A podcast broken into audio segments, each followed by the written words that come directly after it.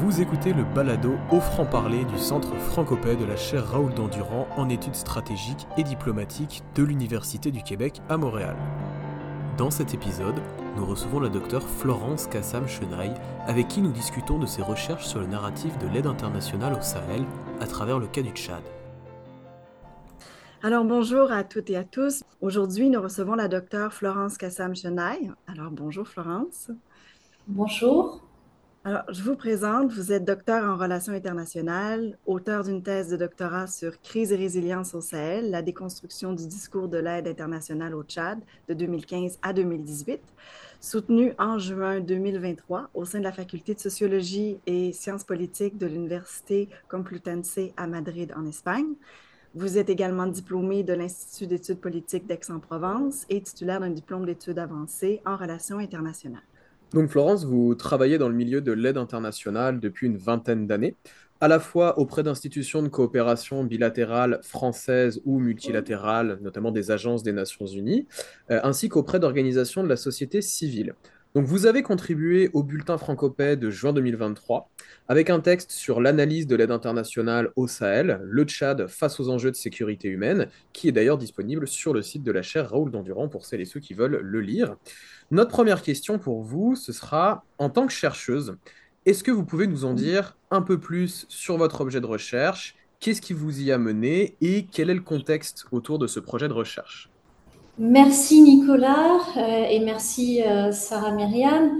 Alors comme vous venez de le mentionner, euh, l'objet d'étude de ma, de ma thèse et de mes travaux de recherche de façon un peu plus large est centré sur l'aide internationale qui correspond également à mon environnement euh, professionnel depuis une vingtaine d'années.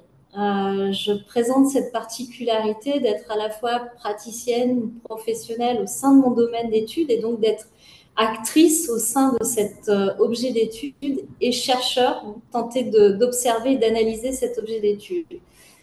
Euh, il se trouve que j'ai eu besoin de prendre un peu de distance euh, et un peu de recul par rapport à, mon activité professionnelle et c'est la raison pour laquelle en novembre 2015, euh, je me suis inscrite de nouveau, enfin je me suis inscrite en, doctorat après avoir laissé un peu de temps après la fin de, de mes études.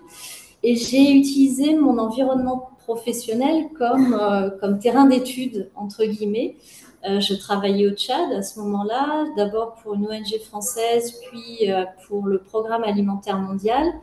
Euh, et j'avais, je, commençais à noter dans les, dans les documents de, stratégie des bailleurs la répétition de certains termes comme celui de résilience. Ce terme en particulier m'avait, m'avait interpellé il il y a presque dix ans maintenant euh, c'est un terme en plus qui venait d'un autre euh, champ lexical, hein, qui vient plutôt des sciences dures, euh, des sciences physiques, et qu'on retrouvait intégré dans le, les documents de stratégie de, des bailleurs de l'aide internationale.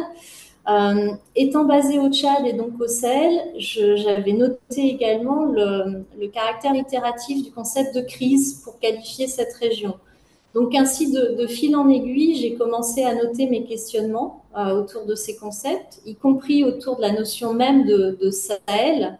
Euh, qu'est-ce qu'on entend par, enfin, comment on définit cette région de, Sahel, qui en plus était revenue euh, en haut de l'agenda politique international avec la guerre au Mali, avec l'opération militaire française Serval en 2013 euh, et de façon plus générale, euh, on notait un intérêt de la communauté internationale pour cette région dans le cadre de la lutte globale contre le, terrorisme dans un monde post-11 septembre 2001. Euh, Donc j'ai pris un certain temps hein, au début de mes recherches pour mettre un peu d'ordre dans ces questionnements, pour essayer de trouver une porte d'entrée pour affiner mes, mes réflexions.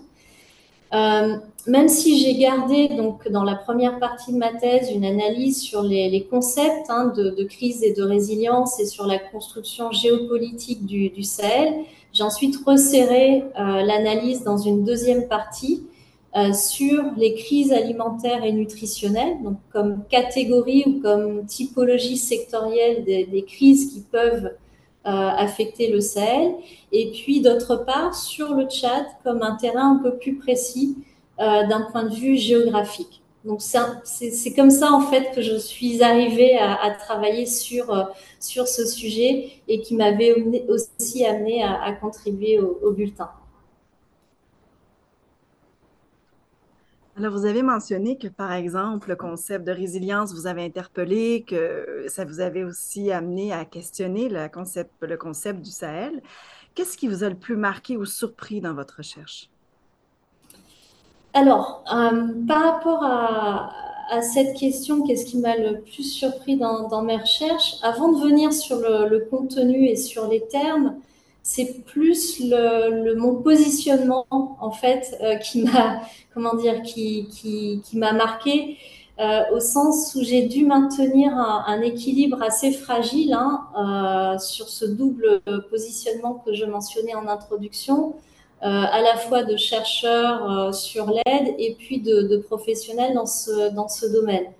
Euh, c'est ce que Jean-Pierre Olivier de Sardan appelle le, chercheur participant. Un, autre, un autre chercheur, David Moss, parle lui d'insider, c'est-à-dire un chercheur qui est en immersion dans son objet d'étude. Et donc j'ai dû déconstruire mon propre langage, mon propre, ma propre grille d'analyse pour arriver à mener mes recherches. J'ai même pris un moment de la distance euh, physique ou géographique avec le Sahel, puisque je disais que je travaillais euh, au Tchad. J'ai dû m'éloigner euh, à la fois du Tchad, enfin de, du, du, Sahel, de mon milieu professionnel, en particulier au moment de la rédaction de, de, de, la thèse, pour essayer de mieux objectiver en fait mes, mes travaux. Ceci dit, c'est une pratique assez courante hein, pour les chercheurs qui sont intégrés dans leur milieu de recherche euh, c'était le cas notamment de Marion Frescia qui travaille sur le Haut Commissariat aux réfugiés.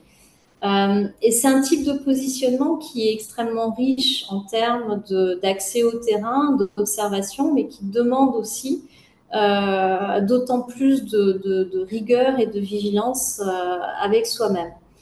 vous l'avez rappelé en introduction, j'ai un background académique qui est en sciences politiques, en relations internationales le fait de m'intéresser davantage aux, travaux des anthropologues, en particulier euh, à l'anthropologie, euh, anthropologie de l'aide, anthropologie du développement, euh, comme les travaux de, de Laetitia Atlani Duo, par exemple, m'a beaucoup aidé à développer cette, cette capacité de recul et d'auto-analyse pour mener mes recherches et les analyser. Donc, c'est vraiment ce point-là qui m'a le plus marqué ou surprise dans, le, enfin, dans la, la façon, la méthodologie.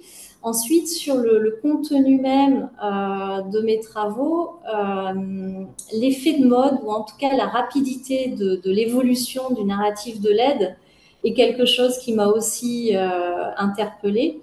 le fait de, remodeler les discours par de nouveaux termes sans pour autant changer la, signification. Alors oui, j'ai mentionné le, terme résilience qui a été un peu le déclencheur hein, de, de, mes travaux. Aujourd'hui, c'est un terme qui est rentré dans le langage courant, euh, en particulier pendant et après la, crise sanitaire euh, liée au Covid, euh, et qui, dans, le, dans le domaine de l'aide internationale et notamment au Sahel, semble un peu avoir perdu de son, de son effet, de, de, sa présence dans les, dans les documents de politique publique ou dans les documents stratégiques des bailleurs. En revanche, d'autres termes, euh, d'autres expressions ont fait leur entrée, toujours sous ce mode hein, itératif de répétition euh, dans les discours, dans les documents stratégiques. C'est le cas, par exemple, du terme nexus entre humanitaire, développement et paix. Euh, il y en a d'autres, hein, mais, c'est celui qui me, vient plus naturellement, surtout en réponse aux crises au Sahel. Donc, euh, de façon, voilà, ce qui, m'a le plus marqué, si je puis dire, euh, dans, mes travaux. Merci. Ben, justement, vous parliez euh, d'évolution. depuis la publication du bulletin au mois de juin 2023, il y a eu pas mal d'évolutions dans la région du Sahel, on peut le dire. et justement, à propos de ça, depuis la parution de ce bulletin, comment est-ce que votre sujet d'étude a évolué et concrètement, qu'est-ce qui a changé? Alors oui, euh, donc le bulletin a été euh, publié en juin dernier euh, et j'avais résumé une partie de, mes travaux dans, ce bulletin. Alors ce qui n'a pas changé, c'est l'intérêt d'utiliser l'analyse du discours comme outil. Et surtout dans un contexte évolutif ou dans un, contexte marqué par, par sa volatilité, surtout au niveau politique et sécuritaire. Donc l'outil, en tout cas, reste, reste pertinent. Euh, ce qui a changé, c'est effectivement euh, dans la région le, coup, le coup d'État au Niger fin juillet. Et euh, je retiendrai surtout les conséquences sur les dimensions humanitaires et de développement de l'aide internationale. Donc, qui vient enrichir hein, cette, réflexion que, j'avais initiée à travers mes, travaux de, thèse et, et, dans le bulletin que j'ai rédigé. Euh, que l'aide au développement soit un élément de politique extérieure, ça semble clair, mais que l'aide humanitaire fasse l'objet de politisation, euh, c'est un aspect qui pourrait être davantage documenté. Alors, ce n'est pas un fait nouveau, parce que dans d'autres géographies et à d'autres moments de l'histoire, l'aide humanitaire a aussi été politisée, instrumentalisée, mais je trouve que c'est un point euh, aujourd'hui qui, mériterait en tout cas d'être d'être approfondi, d'être euh, creusé. Donc ça, c'est un premier élément euh, sur l'aide. Ensuite, euh, par rapport à mes travaux, donc je me suis surtout intéressée au langage adopté par les bailleurs de l'aide internationale, mais je trouve aussi, je trouverais aussi pertinent de, de, de regarder euh, plus attentivement la rhétorique des propres gouvernements sahéliens. Euh, c'est aussi une perspective qui, qui évolue dans ce, dans, ce cadre, dans ce cadre actuel. Et enfin, euh, je, disais tout à l'heure que je m'intéressais à cette euh, définition ou à ce qu'on pouvait mettre sous le terme Sahel. Euh, et on voit aussi comment la construction géopolitique du Sahel a évolué. Alors pas tant depuis, enfin, je partirais plutôt de 2015, au moment où j'ai commencé à m'intéresser à la région et où où on assistait à la naissance du G5 Sahel, hein, qui était constitué de la Mauritanie, du Mali, du Niger, du Burkina Faso et du Tchad. Euh, il y a quelques jours, donc le, le, 16 septembre 2023, on a vu l'émergence d'un autre groupe euh, constitué de trois pays, du Burkina Faso, du Mali et du Niger. Euh, donc ces trois gouvernements qui sont aujourd'hui représentés par des, des juntes militaires ont signé, une charte du Liptako Gourma, instituant l'Alliance des États du Sahel. Donc c'est aussi un fait euh, extrêmement intéressant depuis, depuis juin, puisqu'on parlait déjà euh, beaucoup de Sahel central dans des productions académiques, dans des documents aussi euh, d'acteurs de l'aide ou de la communauté internationale de façon plus large. Mais là, ce sont les propres gouvernements sahéliens de ces trois pays qui se sont constitués dans ce fameux Sahel central. Euh, voilà donc ce que je peux dire euh, sur, euh, sur les, dernières évolutions. Merci beaucoup, Florence Kassam Chenaille, d'avoir discuté avec nous aujourd'hui. Et, pour conclure, est-ce que vous pourriez nous en dire un peu plus sur vos projets actuels?